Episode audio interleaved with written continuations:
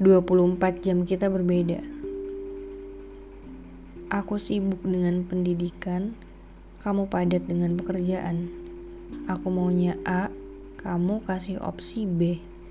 Setiap kita punya hal yang ingin dicapai. Setiap ego tak patut untuk dipertuankan. Dan ada rasa yang tak harus disampaikan. Yang mungkin rasa tak tersampaikan itu lebih baik tidak diutarakan. Kamu paham kan kenapa? Semuanya hanya perihal saling mengerti, memahami, dan percaya.